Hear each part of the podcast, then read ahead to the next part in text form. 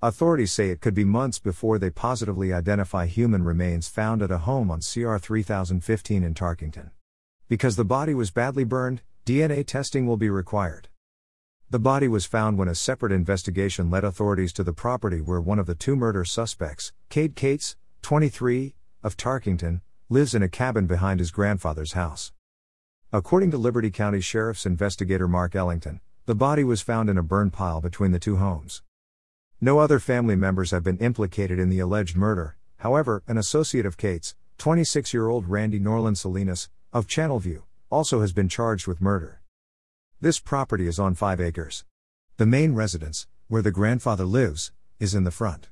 Behind it is a small cabin where Cates lived. We have a large crime scene with the exterior and the interior of the cabin, Ellington said. Randy Norland Salinas. Cade Cates. The investigation into the murder began on Tuesday. Liberty County Sheriff's investigators and Texas Rangers worked long into the evening and returned at daylight on Wednesday. A deputy was posted at the property overnight to make sure the crime scenes were undisturbed until the investigation resumed. While Ellington cannot identify the murder victim without DNA testing, he did confirm that Cates is the half brother of a Highlands teenager who disappeared a couple of weeks ago.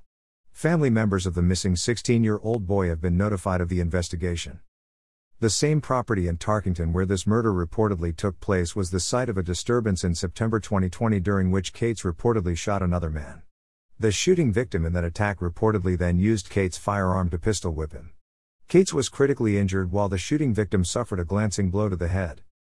An update will be posted as soon as more information is available. See related article. Greater than two arrested for murder in Tarkington.